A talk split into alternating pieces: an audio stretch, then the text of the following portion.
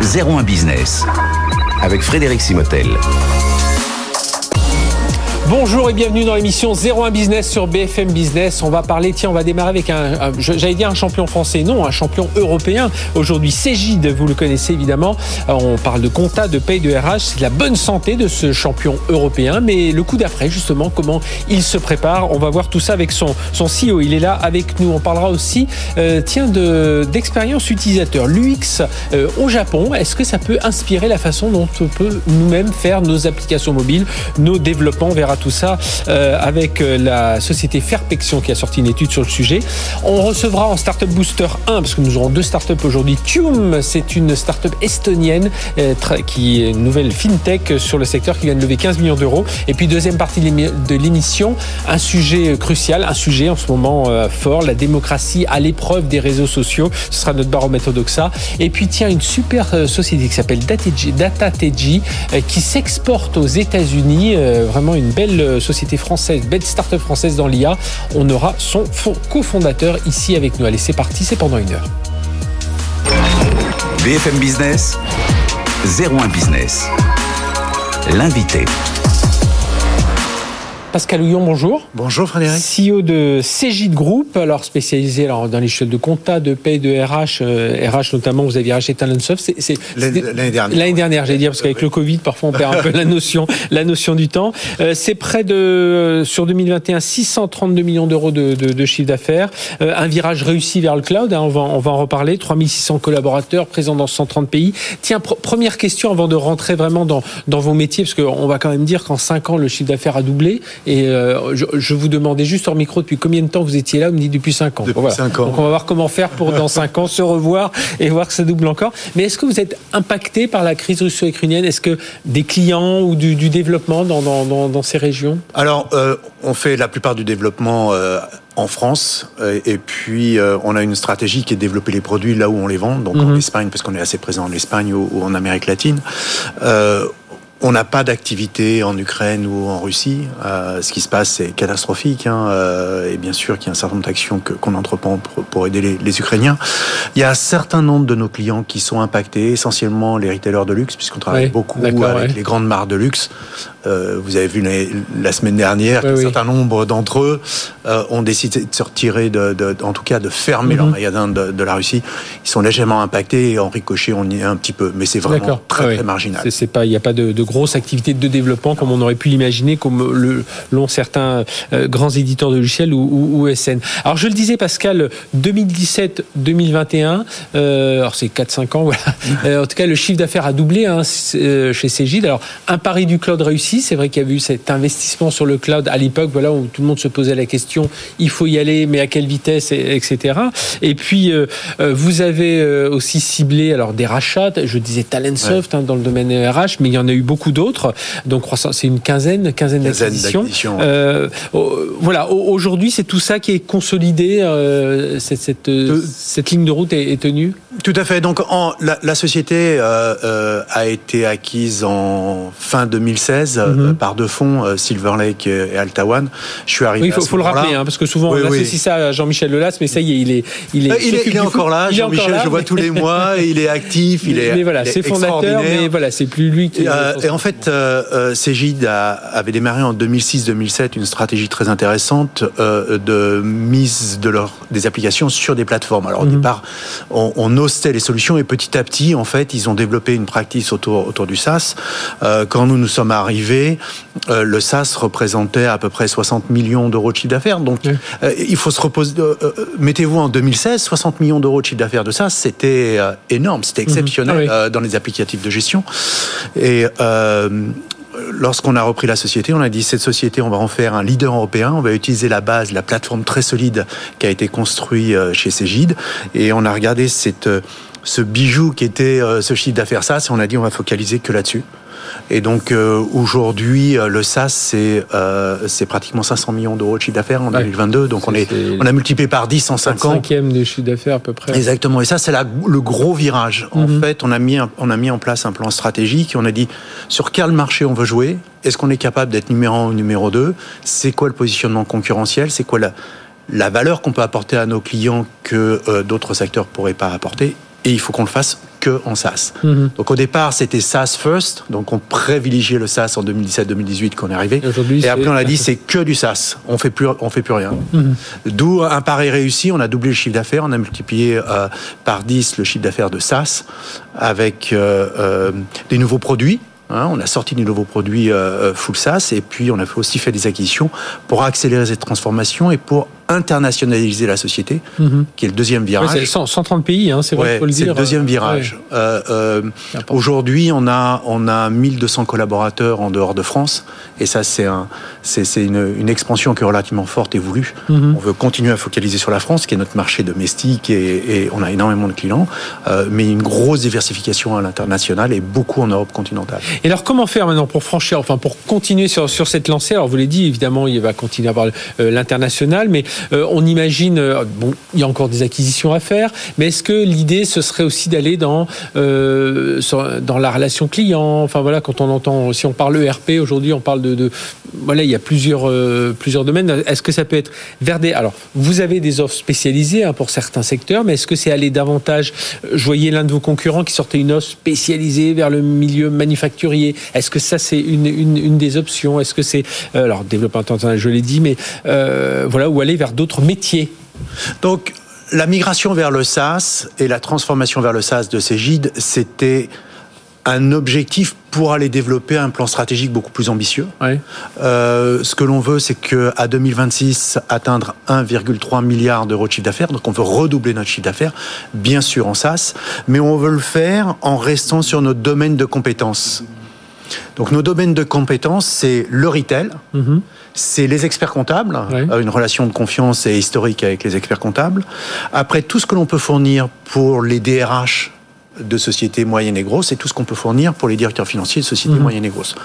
Et donc on ne veut pas sortir de ces domaines-là et on pense qu'il y a beaucoup de valeur euh, à aller apporter et en France et à l'international. Donc bien sûr, on va, on va, on va faire des acquisitions. Euh, la, plateforme qu'on a créée, les croissances que nous avons, la profitabilité que l'on a aujourd'hui et le support de nos actionnaires fait qu'on a une capacité aussi bien à investir sur des nouveaux produits, investir sur notre développement d'un point de vue organique, mais aussi de faire des acquisitions. On va continuer à faire des acquisitions pour s'internationaliser. Euh, sur la partie R&D, euh, justement, vous brassez beaucoup de, data, donc on va pas, voilà, on va pas refaire le, le, match parce que tout le monde sait que la data c'est important aujourd'hui. Vous avez créé d'ailleurs un, un digital euh, data ou un data, lab, hein, data lab au sein de Station F. Donc là, j'imagine, tiens, bah, ça c'est un, moyen de renforcer un peu les, les offres euh, paye, RH, compta, euh, etc. Donc il y a un gros avantage dans la dans les plateformes SaaS, c'est le changement de l'utilisation des produits. C'est-à-dire que tout le monde pense au SaaS comme un changement de modèle financier pour mais c'est un modèle, c'est un, un, changement de modèle de relation que le client a avec le produit et que nous on peut avoir avec le client. Mhm. Donc pendant des années, les produits ont été développés pour capturer et saisir de l'information et, contrôler l'intégrité de l'information et gérer les processus avec les outils de digitalisation, avec tout ce qui est machine learning, intelligence artificielle, il y a une grosse partie de ce travail qui est fait aujourd'hui automatiquement au travers des applicatifs. Aujourd'hui, quelqu'un qui ressaisit une donnée, on lui dit pourquoi la donnée elle a été digitalisée quelque part, il suffit d'aller la rattraper, que ce soit euh, chez le client, que ce soit chez un fournisseur Euh, de, de, de, comme EDF, Orange, etc., où on capture automatiquement les factures pour le compte de nos clients, que ce soit dans les banques, que ce soit chez les experts comptables.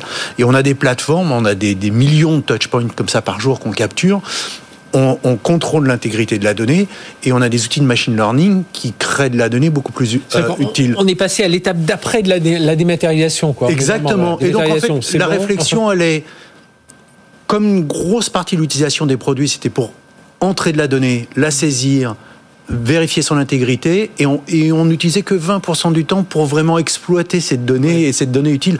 Aujourd'hui, on voit que toute la promesse de valeur et tout notre investissement, il est fait sur l'automatisation de la capture de cette donnée et mhm. l'interprétation de la donnée et les tâches répétitives, la gestion des workflows, etc.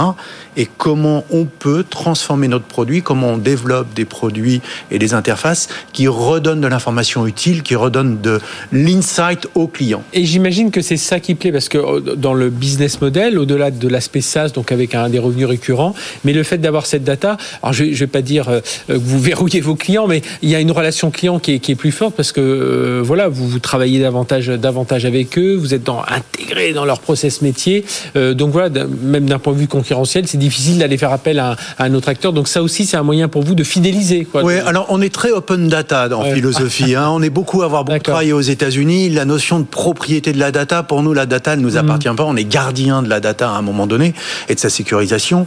Euh, par contre, euh, l'open banking, ça nous intéresse énormément. Aller mhm. récupérer en automatique euh, les data dans les banques sur les extraits de compte, aller faire des paiements, etc. Ça permet d'apporter une valeur ajoutée énorme à nos clients, puisque tout ça, maintenant, on le fait à l'intérieur de nos applicatifs. Le client, mhm. il est plus obligé d'aller sur une autre plateforme.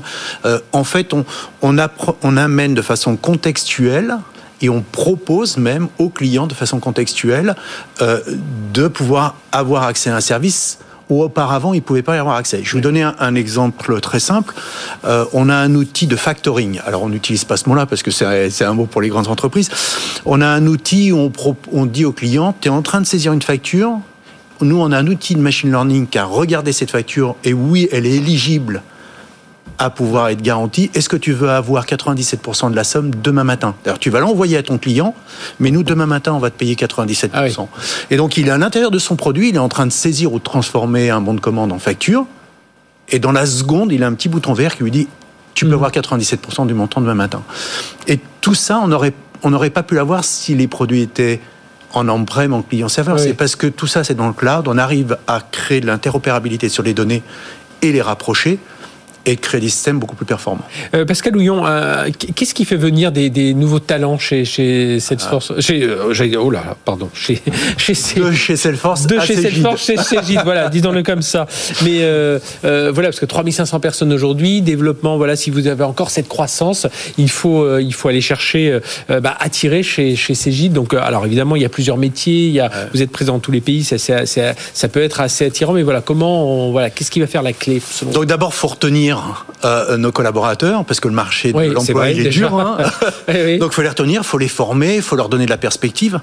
Il euh, faut sortir des innovations, c'est ce qu'on fait. Il faut s'exposer à Station F, avec mm -hmm. Data il faut travailler avec de l'écosystème et, et, des startups. Il faut ouvrir complètement nos produits. C'est 600 hein. personnes que vous cherchez aujourd'hui euh, On a effectivement, mais c'est même un peu plus, puisqu'on ah a, on a revu nos ambitions. On, a, on, a, on va embaucher 700 personnes cette année. Oui. en France et à l'international. On a un mhm. plan on a parlé de l'international tout à l'heure. Euh, Cégide, c'était à peu près 15 millions d'euros de chiffre d'affaires en 2016 à l'international. On est passé à 120 millions euh, cette année. On veut passer à plus de 400 millions à 2026. Donc l'international prend un poids mhm. très très fort. Euh, on a besoin d'expertise dans les datas, dans, tout. Oui, c'est tout, type de profil. Hein. Tout type de profil. on, a on a 35% de nos collaborateurs qui sont dans le développement ou dans la création de produits. on, on, a tout juste lancé un département innovation euh, on a une centaine de personnes dedans et on veut continuer à, alimenter, à faire mhm. venir euh, euh, des personnes de différents métiers, pas forcément des informaticiens, de métiers différents, pour ouvrir l'esprit. Et puis on travaille beaucoup avec nos clients. On a beaucoup de clubs utilisateurs. On travaille beaucoup avec eux pour tester des idées, pour qu'eux-mêmes viennent nous voir. et ça, c'est quelque chose qui a, beaucoup changé. Le SaaS permet de tester des choses très vite. Ça marche pas, on l'enlève où on rectifie et on essaye quelque chose. Comme vous avez, vous êtes dans ce domaine depuis suffisamment longtemps, euh, vous avez cette culture et cet état d'esprit, parce que ça aussi c'est une, une, culture hein, de pouvoir euh, s'avancer et, savoir reculer ou savoir accélérer sur certains points. Merci Pascal Houillon, c'est de, de Cégide Group d'être venu nous parler de, de Cégide. Donc on espère vous voir quand même pas dans 5 ans, hein, de, de, voir progressivement. Euh, vous avez vu notamment, enfin on avait parlé de beaucoup de vous à l'époque pour le rachat de Talentsoft et puis on reparlera certainement voilà de cette pépite euh, française européenne, il faut bien le dire, parce que vous êtes déjà bien implanté à l'international. Merci d'avoir été avec nous. Allez tout de suite, on, change de, domaine. On va parler tiens, de, du X avec une étude euh, autour de comment les, Japonais euh, ben voilà, travaillent sur l'expérience utilisateur. C'est tout de suite. BFM Business, 01 Business. L'invité. Invité Octavia Kawase, bonjour. Bonjour. Vous êtes UX researcher chez Fairpection. Fairpection, c'est un, cabinet de conseil bah, qui travaille justement sur tout ce qui est l'expérience utilisateur dans les domaines des, sites internet, des applications mobiles.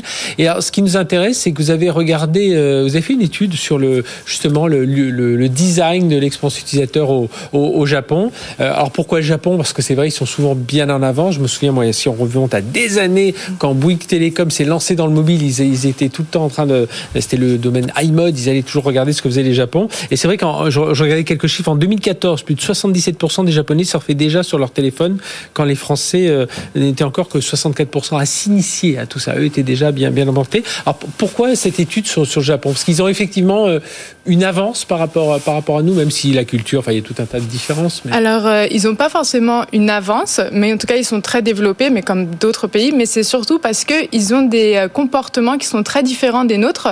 Et donc du coup, euh, pour une entreprise qui veut euh, adapter son site ou son application euh, au Japon, on voulait vraiment étudier les comportements des Japonais pour pouvoir y répondre au mieux. Oui, parce que eux, alors on, voit souvent, hein, c'est des sites. Euh, alors le style japonais, on va dire, est plutôt épuré, mais par contre, comme ils, ils, sont beaucoup sur les mobiles, sur les mobiles, c'est beaucoup d'informations. Euh, euh, alors ils sont toujours en train de, de, de scroller. Enfin voilà, il y, a, il y, a un peu ce paradoxe. Hein. Exactement. Alors quand on pense exactement au design japonais, on pense au minimaliste, voilà, au style oui. épuré. alors que quand pas le cas sur le site, c'est pas du tout le cas sur les interfaces. Juste pour tout ce qui touche euh, la culture du numérique. -hmm. On le voit déjà même dans la ville, euh, par exemple de Tokyo, on a ce quartier Shibuya qui est au centre oui. de Tokyo où il y a des euh, panneaux publicitaires partout, des écrans qui clignotent avec des. C'est pas très épuré. C'est ouais. pas du tout épuré, c'est même complètement le contraire. Et du coup, ça, ça se traduit dans les interfaces, les sites internet, les applications. On voit que c'est des pages plutôt très chargées. Euh, par exemple. Euh, les, le moteur de recherche, nous qu'on utilise, est très épuré. Je ne sais mm -hmm. pas si on peut le dire, mais oui, oui, oui. voilà Google. On a une barre de recherche, un bouton, le logo, c'est tout, et beaucoup d'espace blanc. Euh, au Japon, il vaut plutôt utiliser Yahoo, et du coup, il y a la barre de recherche, il y a le logo, et aussi deux menus et un tas d'informations, beaucoup de texte. Et ils sont habitués vraiment à ces, euh, ces pages qui sont très chargées, très lourdes. Et pour eux, c'est comme ça qu'ils naviguent le mieux. Ils ont besoin de voir l'information qui soit affichée euh, vraiment de manière très claire. Euh, dès la première page. Et alors, alors ça, ça c'est mon inculture par rapport à la, aux idéogrammes japonais, mais euh, pour, pour dire une même phrase, euh, ils ont beaucoup, ils ont besoin de beaucoup de chics. À nous, euh, euh, voilà, si on doit, on doit donner la météo, voilà, la météo à tel endroit, on met des soleils et tout ça. Mais est-ce que eux, ça prend autant de place leur écriture Leur écriture, alors au Japon, il y a trois alphabets. Il y a hiragana, ouais, katakana et kanji. Et en fait, du coup, c'est beaucoup plus visuel. Un caractère peut dire un mot. Nous, c'est un ensemble de lettres qui va créer un mot. Eux, ça peut être un caractère. Donc en fait, en peu d'espace, ils peuvent écrire beaucoup de mots. Euh, beaucoup plus que nous, et c'est pour ça aussi qu'ils vont lire très rapidement. Ils vont rester beaucoup moins longtemps sur une page comparée à, à, au français, par exemple, mm -hmm. mais ils vont intégrer énormément d'informations très rapidement. Alors justement, comment euh, est-ce qu'il y a des services qui plébiscitent davantage que nous aussi, euh, euh, justement parce que on peut mettre davantage d'informations sur une page? Enfin, voilà comment comment ça se passe à ce niveau-là? Alors il n'y a pas forcément des services, c'est vraiment pour euh, n'importe quel client. Par contre, on va venir adapter le, le, besoin du client à, à l'interface japonaise. Donc il y en a qui vont, on va pouvoir mettre plus d'informations en avant comparé mm -hmm. à, à la version française. On va pouvoir mettre beaucoup plus de texte et les répéter sur beaucoup plus de pages. Donc on va juste venir adapter euh, ce, ce, service. Et est-ce que selon vous, il y a des choses qui sont faites là-bas que l'on peut qui serait reproductible ici en, en, Occident, enfin en France, en Europe euh, euh, Qu'est-ce qu'on a à apprendre de, tout ça? Parce que avoir beaucoup d'informations sur un écran, ben, c'est le rêve hein, de tous ceux qui font du contenu sur un écran. Est-ce que la façon dont c'est ordonnancé, la façon dont les pages euh, s'affichent, enfin viennent s'intégrer les unes derrière les autres, est-ce que là, on a des choses à apprendre de, la façon dont les Japonais développent leur, leurs applications mobiles notamment? Alors, on peut apprendre plein de choses sur euh, la manière dont les Japonais se comportent sur les, les, sites internet japonais. Par contre, on va pas venir répliquer la même chose non. ni dupliquer la même chose en France parce que ce serait pas justement en adéquation avec euh, une autre population. En revanche, on peut voir que on peut jouer sur, par exemple, pour des, des sites français qui voudraient s'adapter au japonais, même en France, on pourra jouer sur les couleurs, les, mhm. les icônes, la structure du site. J'imagine aujourd'hui, Octavia Kawase, que vous travaillez, enfin, vous regardez un peu tout ce qui va se faire dans le domaine de la réalité virtuelle, du métaverse, parce que là, mhm. euh, même quand on est dans ce quartier aussi au Japon, oui, on est déjà un peu dans, une sorte de métaverse. Mais là aussi, tout, tout, tout va changer aussi. Euh, enfin, c'est un univers sur lequel vous travaillez également, euh, et notamment auprès des Japonais. Euh, alors on y vient petit à petit, pour l'instant pas encore, mais euh, peut-être à l'avenir. Et alors, autre chose, est-ce que dans le développement, est-ce que les, clients japonais, alors ceux qui veulent développer des applications mobiles, sont très, aujourd'hui on parle beaucoup d'éco-conception, est-ce que ça c'est un, critère qu'il faut mettre en avant lorsqu'on veut alors, développer pour le marché japonais? Euh, au Japon, euh, ça, on va y venir, mais euh, ah, un peu en retard. Ah C'est-à-dire, ah pour l'instant, on le voit dans nos études, quand on compare justement tout ce qui est écosystème euh, avec plusieurs pays, on voit que au Japon et dans d'autres pays asiatiques comme la Chine, par exemple, mhm. Ça arrive, mais un peu plus tardivement que chez nous. En, en termes d'outils de développement, ils sont, ils ont des, des, des choses aussi, bah, justement, pour mettre davantage de contenu, tout ça. Est-ce qu'il y a des des bonnes pratiques à, retenir du développement japonais? Pas, pas, plus que ça euh, Non, bah, enfin, non. c'est mettre euh, le plus d'informations possible, euh, à le plus d'endroits possible. Euh, être beaucoup plus sur, euh, sur euh, du texte, sur la description, moins sur l'image, moins sur l'univers. oui, c'est-à-dire que nous, on met souvent des grandes photos avec juste un titre. Eux, il faut beaucoup plus de, de, de texte. C'est ça. Nous, on va jouer sur l'émotion. Par mhm. exemple, une marque va beaucoup plus mettre des images, des vidéos, être parler vraiment voilà sur un univers particulier via l'émotion. Au Japon, il mhm. va falloir être beaucoup plus descriptif, informatif et être plus précis, détaillé. Ouais, ce, qui, ce, qui, ce qui pourrait plaire à certains ingénieurs en France, j'imagine. Merci Octavia Kawase d'être venu nous parler de, de cette étude très intéressante. Hein. Vraiment, euh, on peut, on peut regarder. Euh, donc, vous êtes UX Researcher chez Fairpection. Je pense malgré tout qu'il y a des, des, Français qui devraient s'inspirer un peu de, de, ce qui peut être fait parce qu'il y a peut-être des bonnes méthodes justement pour mettre toutes ces informations sur des tout petits écrans. Merci d'être venu nous, nous en parler donc euh, de Fairpection hein, pour ceux qui veulent retrouver cette étude assez intéressante sur l'UX design au Japon. Merci, beaucoup d'avoir été avec nous. Allez, on, on poursuit. On va parler de corps enfin de, banque, de fintech, avec cette start-up que vous connaissiez peut-être sous le nom de Modular Bank, qui s'appelle aujourd'hui Tune, et nous avons son responsable des partenariats qui est avec nous. BFM Business, 01 Business, Startup Booster. Et on trouve une startup qu'on ne connaît pas beaucoup, même pour certains, j'imagine pas du tout. Euh, en France, ça s'appelle Tuum, T-U-U-M. Euh, c'est l'ex Modular Bank. Voilà, si vous suivez un peu l'univers de la fintech. Nous sommes avec Julien Douve. Bonjour. Bonjour Frédéric. Julien, merci d'être avec nous. Vous êtes responsable des partenariats chez Tuum. Alors, c'est une plateforme de core banking nouvelle génération. Vous allez nous expliquer tout ça. Euh, des, alors, fondé en 2019 en Estonie, très présent en Europe du Nord. Et puis, ben voilà, levé de 15 millions d'euros. Le but, c'est d'arriver sur le, aussi sur le marché français. en, en deux mots, quand on dit une, plateforme de core banking nouvelle génération, on met quoi derrière? Alors, bah, le core banking, c'est en fait le, socle technologique, le cœur du socle technologique qui va sous-tendre les activités d'une banque mhm. et qui va regrouper bah, là où se trouve euh, la donnée, des, la donnée de clients, les produits qui sont, euh, qui sont modélisés, et après tout ce qui est connexion sur les réseaux, euh, les différents réseaux de paiement, les réseaux de, de cartes, etc. Donc tous les, toute la partie, la partie terminaux, etc. et alors, donc, voilà, et alors, quand on rajoute cette nouvelle génération derrière, ça veut dire quoi? Alors historiquement, historiquement, un core banking, c'est quelque chose qui est, qui est très très gros. C'est des projets des projets énormes euh, qui sont euh, de par leur nature très customisés pour aller euh, mhm. coller donc précisément aux besoins de la des produits de, de l'entreprise. Et donc c'est des projets qui sont très longs et une fois que le core banking est implémenté avec toute la customisation, c'est très très lourd de faire à, pas de beau. à changer. et du coup du coup ça on, a atteint des on a des systèmes qui sont qui sont vieux de 10, 20, 30 ans et qui freinent vraiment l'innovation à l'heure où la fintech est venue un petit peu chatouiller mhm. la, la, banque établie et du coup, euh, du coup, nous, ce qu'on apporte, c'est effectivement une flexibilité, une agilité et euh... donc quelque chose voilà de, de, de, beaucoup plus de beaucoup plus souple. Euh, alors euh, aujourd'hui, donc vous êtes Julien responsable des partenariats. Ça veut dire qu'aujourd'hui, Tune travaille avec des partenaires qui d'ailleurs peuvent être financiers ou non financiers. Hein, c'est bien ça? Oui, absolument. Alors les partenariats, ça regroupe, c'est un, un, un, écosystème assez large qui va regrouper en fait plusieurs notions. Donc tous les toute la relation avec avec les, les, les, réseaux de revendeurs à travers mhm. le monde qui vont qui vont pouvoir intégrer notre réseau et, et porter donc notre notre offre. c'est également l'intégration à travers on, a une plateforme qui est ouverte avec avec tout un tout un tout un tas d'API qui vont permettre la connexion rapide à tout un écosystème qui fonctionnellement va venir enrichir notre notre solution.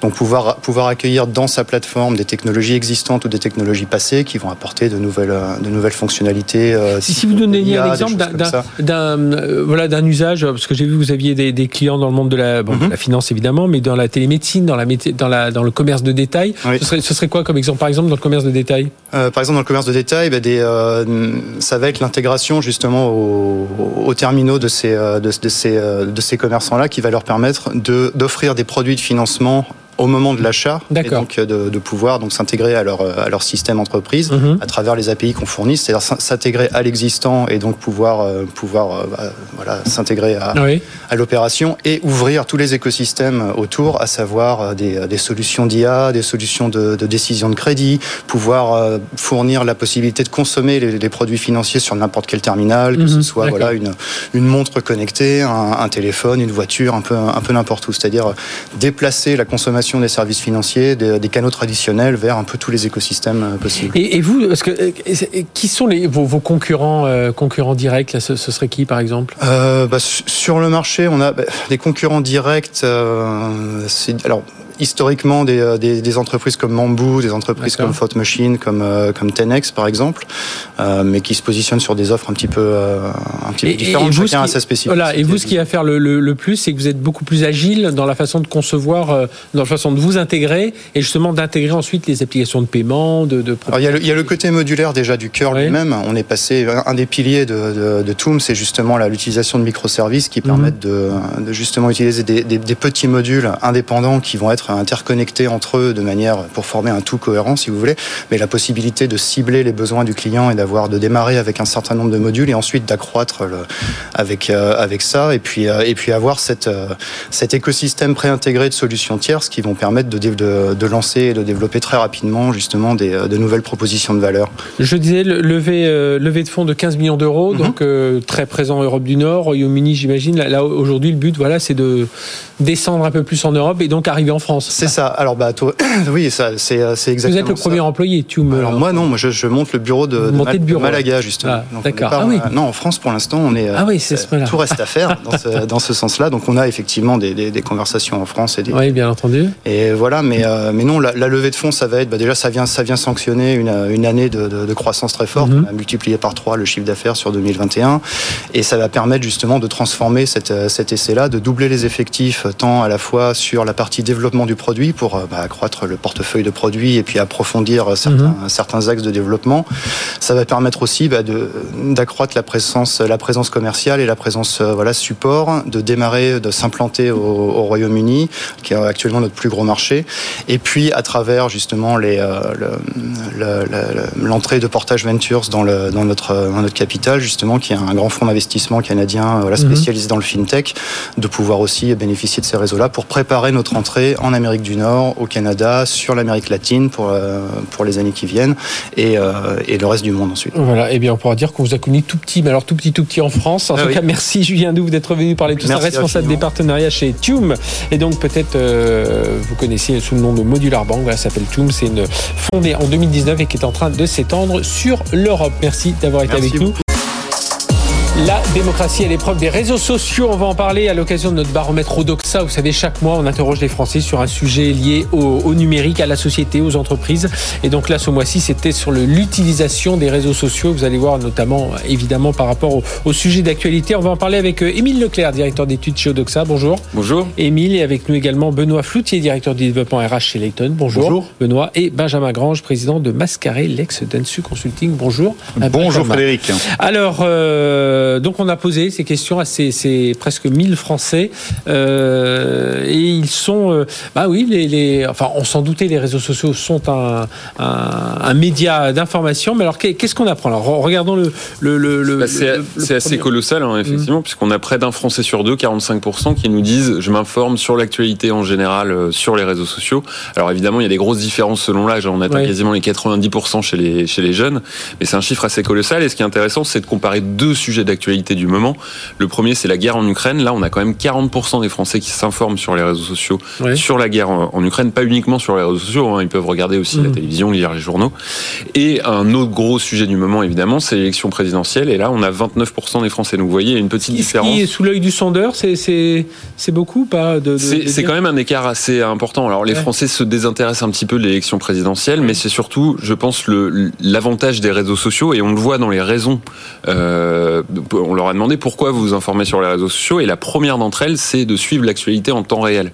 Et donc, une guerre, un conflit, bah, c'est aussi, c'est sans doute le premier conflit mondial comme ça qu'on se suivra autant sur les réseaux sociaux. Alors, ce n'est pas sans risque, évidemment. Hein. Euh, les autres raisons, c'est aussi la simplicité, l'efficacité. Ça évite d'aller euh, sur plusieurs médias, euh, de consulter différents sites. voilà, ça concentre. C'est un, une, une, forme de plateforme. Finalement, les Français ont des comportements assez sains dans leur information sur le, les réseaux sociaux, puisque il y en a seulement 15% qui nous disent je vais sur les réseaux sociaux parce que j'ai pas confiance dans les médias traditionnels et donc c'est là que je vais trouver une, une information. Donc c'est plutôt sain. Euh, maintenant, ça n'est pas sans risque, hein, puisque on peut aller consulter des choses. Et on en parlera de, la, de la désinformation justement. Exactement. Puisque c'est la démocratie et les produits des réseaux sociaux. Euh, Benjamin Grand, justement, quels enseignements on peut tirer là de ces premiers chiffres?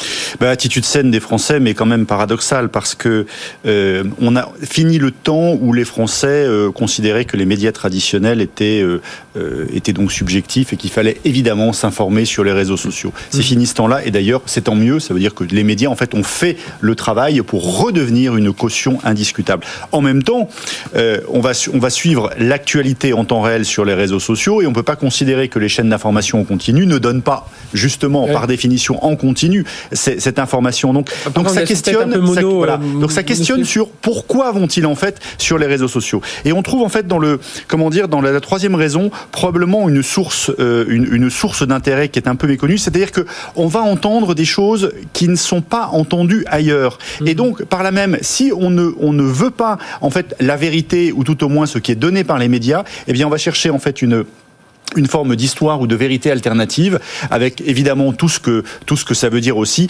dans les réseaux, enfin au niveau des, des réseaux sociaux. Et donc, euh, c'est pas tant le, le, côté temps réel, c'est plutôt le côté bah, je vais peut-être avoir quelque chose que j'ai plus davantage envie d'entendre. Alors, est-ce que ça veut dire, Benoît Flouty, tiens, si on s'intéresse à l'univers des entreprises, que les entreprises doivent vraiment, quand on voit ce sondage-là, bah, réfléchir aussi la façon dont elles vont communiquer sur ces, sur ces réseaux sociaux, voilà, communiquer de façon différente sur les réseaux. On ne fait pas une campagne de pub euh, euh, à la télé, dans les journaux, comme on doit. il ne suffit pas juste de l'adapter aux réseaux sociaux, c'est-à-dire qu'il faut s'y adresser différemment? Oui, alors de publicité ou de, ou de recrutement au sens large. Euh, en tout cas, c'est vrai que vous êtes responsable RH chez Layton. Voilà, vous êtes responsable RH, mais euh, bon, c'est un vrai sujet en ce moment. Euh, néanmoins, c'est vrai qu'on n'utilise pas les réseaux sociaux de la même manière que la presse classique. Mhm.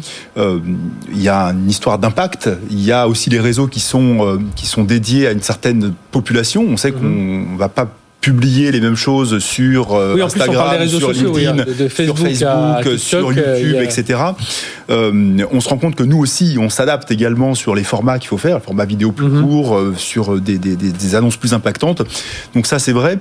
plus généralement, il y a aussi une certaine hygiène informationnelle qu'on doit qu'on doit avoir. On ne publie pas des informations si on les a pas recoupées, si on les a pas vérifiées, et c'est pas évident parce que on est noyé sous un flot d'informations également, et donc le, le vrai sujet, c'est de pouvoir recouper l'ensemble de ces informations pour être euh, non pas crédible, ça c'est une obligation, mais également donner la meilleure information possible et vérifiable avec euh, ah, les sources. Justement, bah, ça rebondit un peu sur le, sur les, le, chiffre d'après, sur les, sur les réseaux sociaux. Auprès de qui vous informez-vous Odoxa? A donc posé la question à ces 1000 Français de tous âges, voilà, tous tout, tout horizons.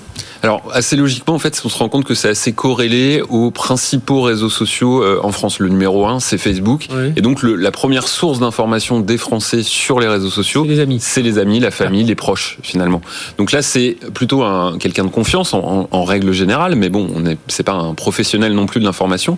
Donc euh, on s'expose forcément à des fake news, à des à des vérités. Ou rester dans oui, ou rester dans son univers. Quoi, voilà, et, et, voilà. Et puis il y, a les fameuses fameuses bulles de, de filtre où on reste un peu dans un univers qu'on connaît et on entend toujours un peu les mêmes choses sans mhm. avoir de, de point de vue. Et ensuite les autres sources sont euh, la deuxième source à 47%, donc c'était 57% quand même pour les, les amis, les proches, euh, mhm. etc. Euh, 47% ce sont les comptes des principaux médias ou de leurs journalistes, donc là c'est plutôt en principe des des, des sources assez sûres. D'autres médias moins connus et de leurs journalistes arrivent en troisième position à 40%. Et ensuite, assez loin, on a les influenceurs, donc les gros influenceurs avec de nombreux abonnés, 23%, et les petits influenceurs qui ont très peu d'abonnés à 22%. C'est sans doute là la principale, euh, le principal risque. Où là, on a des gens qui sont très peu suivis, très peu identifiables, très peu crédibles par mhm. principe. Et il y a quand même 22% des Français qui euh, suivent des informations via ces comptes. C'est ce que j'allais dire, parce qu'au début, quand j'avais lu le, sondage, je me disais, ah, finalement, les influenceurs, euh, ils sont moins influents que ce qu'on. Mais c'est quand même 22%. Voilà. et là, c'est les petits, les, gros influenceurs, c'est 23%. Et c'est sur l'information. C'est vrai que les, les, influenceurs, en général, c'est pas de l'information, c'est plutôt du mhm. marketing. On vend des produits, on se montre, etc. Là, c'est vraiment sur l'information pour trouver de l'information sur l'actualité. Benjamin ça veut dire que bah là, ce que disait Benoît à l'instant, c'est on est cette centralisation de l'information, on l'a moins. Enfin, voilà, on va, picorer un peu, c'est ça, sur les réseaux sociaux? On, va retrouver deux phénomènes. Le premier, c'est que on va d'abord chercher sur les réseaux sociaux ce qu'on a envie, ce qu'on a envie d'entendre. Donc euh, Bon, c'est vrai que et là il y, a, pléthore, je dirais, il y a une diversité de points de vue qui fait que on va forcément trouver ce qu'on cherche et ce qui justifie sa propre opinion. Donc ça c'est le premier point. Et puis le, deuxième, le deuxième phénomène assez classique, mais qui est encore vrai, et pourtant, euh, et pourtant euh, euh, on pensait avant de faire cette, ce sondage que ça allait diminuer, mhm. c'est qu'on accorde plus d'importance au premier cercle, c'est-à-dire en fait aux, personnes qui sont autour de vous. Or, je veux bien avoir confiance. alors qu'on fait quand même beaucoup de campagnes pour dire attention, le premier cercle. Et, et finalement, doit-on sur des sujets géopolitiques faire davantage confiance à sa famille qu'à des sources officielles, euh, euh, ça, ça, questionne, vous voyez, ça questionne. Euh, voilà. Et, donc on a encore ces, on a encore ces deux phénomènes, ce qui veut dire que si on revient en fait à, au sujet de vraiment de la démocratie et des réseaux sociaux et du moment que l'on que l'on vit en ce moment, c'est vrai qu'ils prennent une importance absolument majeure dans la campagne présidentielle que l'on mhm. vit aujourd'hui, puisque c'est un média d'influence et donc évidemment de désinformation extrêmement puissant. Ouais. Donc c'est pour ça que voilà, il faut il faut essayer d'aller. Enfin, on essaie toujours de dire aux gens d'aller voir, d'aller puiser dans plusieurs sources d'informations. Euh, Benoît, Benoît Floutier, là, justement, sur ces, auprès de qui vous informez-vous, là, qui, qui, vous a marqué un peu dans ces Alors, euh, ce qui marque, c'est le premier cercle, et, et, même en allant au-delà, on se rend compte quand même que sur les six grandes plateformes de, de, de réseaux sociaux qui sont utilisées pour, euh, pour l'information, on a donc Facebook, Twitter, Instagram, enfin bon, les, les six mhm. principaux, 4 sur 6 sont du groupe Facebook. Quand même. Donc, oui, il faut le rappeler. Oui. Voilà, on, on concentre quand même l'information via le groupe Facebook au sens large. Euh, ce, qui me, ce qui me marque également, c'est quand même le, le, le, phénomène de la dark information qui a été, euh, qui a été théorisé par Antoine Bayet de l'Institut national de l'audiovisuel, euh, qui nous raconte qu'il n'y a pas que le complotisme, il n'y a pas que tous ces sujets-là qui sont, euh, qui sont retransmis par le premier cercle, mais une, une, une vraie création de fausses informations, volontaires ou non, mhm. et qui va être relayée. On parlait de, de l'hygiène informationnelle tout à l'heure, sans qu'il y ait eu cette éducation à l'hygiène informationnelle. Et donc, ça veut dire que parce que je l'ai vu sur Internet, parce que je l'ai vu sur Facebook, parce que euh, le président Trump euh, le dit ou euh, quelqu'un en blouse blanche, eh bien c'est forcément vrai. Et donc il y a, y a, quand même ce vrai sujet qui va poser problème quand on va devoir quand même analyser une information saine, claire. Et, et, là, là, il y a un vrai sujet, je pense. Oui, oui, c'est, sur ce point-là, c'est un point majeur, c'est que on, on, voit toujours la désinformation ou la volonté de manipulation. Il y a aussi le fait que tout un chacun a envie en fait de se mettre en avant dans son petit mhm. cercle, et c'est extrêmement facile d'arriver à euh, romancer euh, une information euh, laissant entendre que c'est une information exclusive ou qu'on l'a eu sous le mmh, manteau d'un tel qui est lui-même, etc., etc. Et donc pour essayer de se, se mettre en, valeur dans sa dans son petit ah cercle ou sa petite communauté. Et c'est aussi le début. C'est aussi le début en fait d'une fausse information. Et, et, là, à qui profite le crime? Bah, Simplement, voilà, à, celui qui a envie de se mettre de se mettre en mmh. valeur un peu de manière. Oui, c'est ce qui était avant la, conversion de bistrot, mais qui restait dans le bistrot, où l'homme qui avait vu l'homme qui avait vu l'homme, voilà, mais ça, ça restait là. Là, on a, comme on le touche du doigt, euh, voilà, devant son écran, on a l'impression que oui, ça y est, c'est quelque chose de plus tangible. Euh, concernant, alors il y a une question aussi sur les fake news, hein, Émile. Oui, sur les, c'est assez intéressant. Hein. On a demandé aux Français si finalement, d'après eux, beaucoup de gens se faisaient euh, piéger par des, fake news. Alors là, tout le monde en est convaincu à 91%. En revanche, quand on leur demande si eux-mêmes se font piéger ah par des fake, news, alors il y en a quand même 39% qui, ah, qui le reconnaissent. C'est pas neutre, mais vous voyez l'écart est assez colossal. En gros, les fake news, c'est pour les autres. Pour moi, non. Moi, je me fais pas, euh, je me fais pas avoir par, euh, par ça. Et pourtant, il y en a. Et, pourtant, on va trouver euh, tout le monde se fait avoir. Voilà, évidemment, tout le monde, tout le monde se fait avoir. Il faut vraiment différencier, euh, si vous voulez, la fausse information qui est presque de la satire et, qui sur lequel on met vraiment trois secondes à comprendre mhm. que c'est fait pour sourire, c'est fait pour s'amuser, c'est fait et qu'il n'y a pas de volonté finalement de nuire derrière, de, de la fausse information qui elle, pour le coup, a un caractère manipulatoire et donc il faut se poser la question d'à qui profite le crime. Oui, alors on va pas quand même citer les, les fausses news hilarantes du graphique qui ont été relayées par des politiques oui. aguerris. Mais c'est vrai, hein, on, des fois, c'est hein. pas si évident que ça. Euh, néanmoins, enfin, vous prenez l'exemple de, de, de, la guerre en Ukraine. Euh, on a énormément lu sur les réseaux sociaux quand même que des personnes étaient persuadées que la Russie était dans son droit d'intervenir parce mhm. que l'Ukraine avait adhéré à l'OTAN. Bon, euh, on, peut, on, on, peut discuter de, de tout. Mais quand à la base on est persuadé que l'information qu'on a lue est vraie et qu'on l'a, qu'on va la relayer, qu'on va ergoter sur des sujets comme ça, Là, on voit qu'il y a un sujet. Mhm. on, revient sur ce concept d'hygiène informationnelle. Oui, voilà, d'hygiène. Et puis, il y, a le sujet de la théorie de l'engagement. C'est-à-dire que quand on croit quelque chose, il est extrêmement difficile euh, d'arriver, même si on vous met en avant d'autres sources officielles qui sont indiscutables, bah, de mhm. faire machine arrière et de ah bah. reconnaître que c'est une erreur. Il y a à peu près moitié, la moitié des Français, hein, tels que disent les, chiffres, qui finalement euh, refusent d'admettre l'évidence face à une fake news, alors qu'on leur a démontré noir sur blanc que. Je pense qu'on l'a tous vécu dans nos, dans nos cercles familiaux amicaux euh, pendant la période du, du, précision, il y a aussi dans, dans les dans les, les, postes qui peuvent être faits, parfois vous avez, c'est vraiment flagrant, euh, on voit tout de suite l'erreur, et puis il y a des choses qui sont beaucoup plus professionnelles. Il y a ce que vous disiez tout à l'heure sur la blouse blanche aussi. Donc il y a, il y a des choses qui sont beaucoup plus difficiles à déceler, où il faut vraiment euh, ah avoir le recul, être capable. Des gens citer des, des, professeurs qui, je regardais, c'était bien professeur en médecine, mais bon après derrière, il fallait creuser un peu. dernière chose, question, comment apprévez-vous là, donc en France il y a deux médias euh, que l'on donc RT et Sputnik en Europe même euh, en Europe, oui, qui ont été qui ont été interdits. Et là, la question a été posée aux Français est-ce qu'ils trouvaient que c'était bien ou pas? Oui, ainsi que les réseaux sociaux, il y a eu des comptes qui ont mhm. été supprimés, ou alors il y avait une, une alerte disant que c'était un média euh, affilié à la Russie.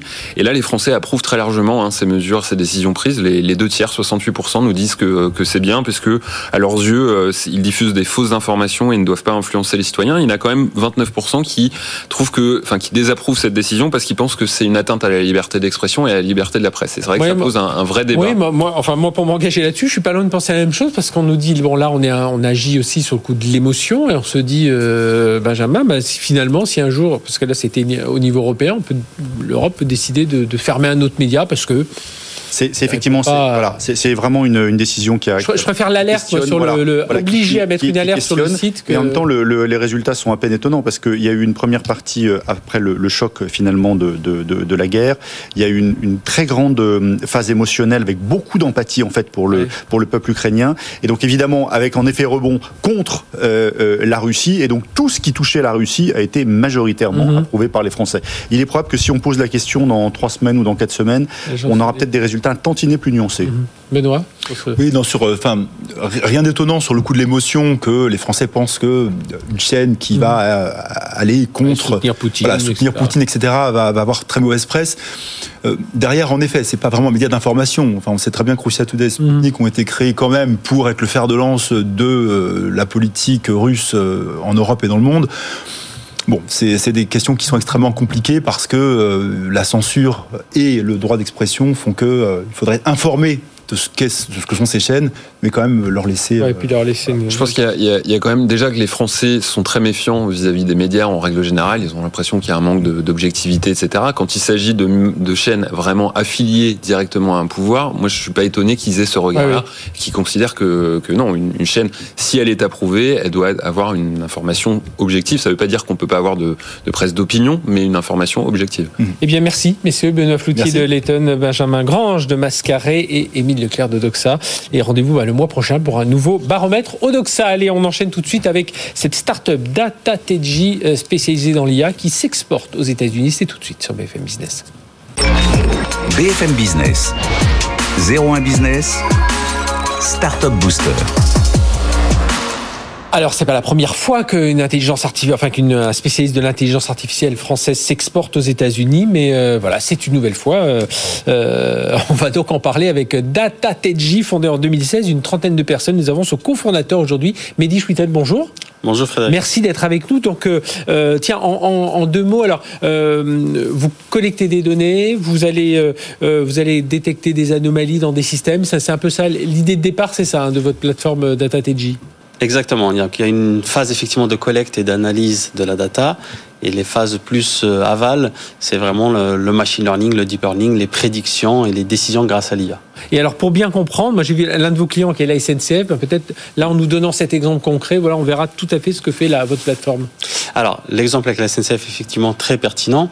Euh, donc la SNCF fait de la maintenance de wagons entre autres, mhm. euh, et de la maintenance de ces wagons, ça implique des milliers de pièces. Et certaines de ces pièces euh, peuvent avoir été contaminées par de l'amiante, soit par un contact avec d'autres pièces plus anciennes, soit parce que les pièces en elles-mêmes contiennent de l'amiante. Donc, en, travaillant avec la SNCF, avec les experts de la SNCF qui, qui, ont la connaissance métier, et nous, en apportant notre expertise en intelligence artificielle, ce qu'on fait, c'est que simplement en prenant une photo de la pièce, sans avoir à faire un test en laboratoire, mhm.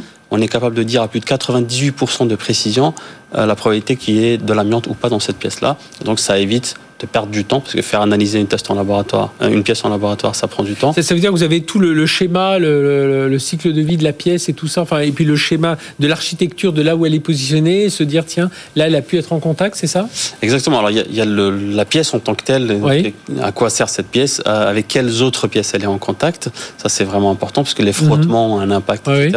Et il y a aussi la pièce en tant que telle, en quelle année elle a été faite, à quel moment elle a été posée, etc. D'accord. Alors, euh, et vous travaillez donc avec SNCF, mais il y a aussi Infogreffe. Voilà, il n'y a pas que de, de, l'industriel pur, pur et dur. Et puis là, euh, donc, euh, vous avez, il y a, vous êtes installé, installé un bureau à Dubaï, et là, vous installez un bureau aux États-Unis. C'est ce qui nous intéressait aujourd'hui pour dire, ben voilà, un jour on décide d'aller aux États-Unis. Comment on fait quand on est une, une, boîte Vous êtes une quarantaine de personnes, voilà, pas mm. une multinationale. C'est ce qu'on vous le souhaite pour le futur, mais voilà, comment ça se passe? Alors nous, en fait, on a, on a donc notre cœur d'activité qui est en France avec euh, la quasi-totalité de nos équipes qui sont là, plus la, quasi-totalité de nos clients. Le fait de se développer à l'international, c'est d'abord un, entre guillemets un ballon d'essai. Donc on envoie une première ressource euh, qui teste le marché, qui essaie d'avoir mhm. quelques références, qui était le cas euh, effectivement à Dubaï. Côte Est, Côte Ouest vous allez, vous allez... Côte Est, là on va à New York. D'accord. Euh, donc typiquement à Dubaï, on a d'abord déployé une seule personne à Dubaï qui a commencé à avoir des premiers marchés. Ensuite maintenant on commence à avoir un peu plus de monde. Mhm. Et donc c'est la même stratégie aux US dans un premier temps, on envoie une ressource qui va être le territory manager, qui va un peu tester le marché avec notre produit, tester aussi des approches de ce marché, parce qu'on sait qu'il y a un marché aux États-Unis, mais il faut savoir l'aborder de la Culturellement, c'est plus facile de rentrer, euh, enfin entre guillemets euh, facile, mais aux entreprises américaines, elles sont plus à l'écoute de se dire tiens, euh, il y a toujours, on se dit, il faut pas passer à côté de la pépite qui va nous, nous rendre un service incroyable. Alors, ce qui est sûr, c'est que il faut être sur place. Aller aux États-Unis en restant ici, c'est très mhm. compliqué. et l'avantage qu'on a, c'est qu'on a quelques belles références françaises qui sont connues aussi ah aux États-Unis, c'est qui fait que on est audible même pour le marché américain. Et alors, euh, l'intérêt aujourd'hui pour vous, donc c'est une personne. Alors, c'est quelqu'un de chez vous. C'est vous n'êtes pas recruté. Euh, il faut quelqu'un qui soit quand même dans l'ADN de, de, de, ah, C'est effectivement quelqu'un qu'on a recruté spécifiquement pour ce poste-là. D'accord. C'est pas quelqu'un qui était déjà chez nous qu'on envoie là-bas. Et alors, euh, la, suite, c'est quoi? Alors, c'est quoi les, premières difficultés C'est quoi quand on, va là-bas? Alors, hormis trouver la, bonne personne, parce qu'il faut qu'elle ah, effectivement. Donc, le recrutement est important, un niveau d'autonomie suffisamment important, donc une mhm. connaissance un petit peu de la technique, parce qu'on est quand même une boîte de tech. Euh, et le deuxième point, c'est vraiment toute cette approche du marché, c'est-à-dire que toute notre documentation, nos supports commerciaux qui sont pas forcément en anglais au départ, qui doivent être mis en anglais. Et c'est pas juste une histoire de traduction, c'est aussi une, histoire de point de vue, de proposition de valeur à remanier, etc. Alors, l'intérêt pour vous, c'est évidemment vous ouvrir euh, davantage ce, marché américain. Mais est-ce que le, euh, le but, c'est de suivre des clients, des grands clients que vous avez ici aux États-Unis ou vraiment vous avez dit non, il faut qu'on aille, euh, faut qu'on s'ouvre sur le marché américain. Ça s'est fait comment le, déclic? Alors effectivement, la première phase pour nous, c'est de suivre certains de nos clients qui sont présents aux États-Unis. Donc ça, c'est c'est un, un bon moyen de valider ce marché-là. Et dans un second temps, on aura effectivement cette vision un peu plus large pour aller voir vraiment des clients typiquement américains. D'accord. Et ça veut dire qu'aujourd'hui, euh, vous donnez quoi pour euh, se dire tiens, le, quelle échéance vous dites on aura une dizaine de personnes aux, États-Unis? Alors. Ce qu'on se donne déjà, c'est fin d'année comme première échéance pour avoir euh, des belles références mhm. aux États-Unis, et ensuite une dizaine de personnes peut-être fin de l'année prochaine. Au niveau, ça, sert au niveau, donc vous êtes start-up dans l'IA, on a déjà quelques startups, euh, notamment dans l'IA, dans la dans l'analyse. Je pense à des Dataiku, des gens comme ça qui sont installés aux, États-Unis. Alors eux, souvent, c'est grâce aux fonds d'investissement. Mm. Est-ce que là aussi, c'est un, un, moyen aussi d'aller euh, euh, d'aller se faire connaître de certains fonds américains? C'est n'est pas l'objectif premier. Effectivement, nous, on, se considère aujourd'hui comme une entreprise française et, européenne. On n'a pas forcément. Vous, avez levé des fonds déjà? Oui, on a levé 3 millions d'euros en 2020.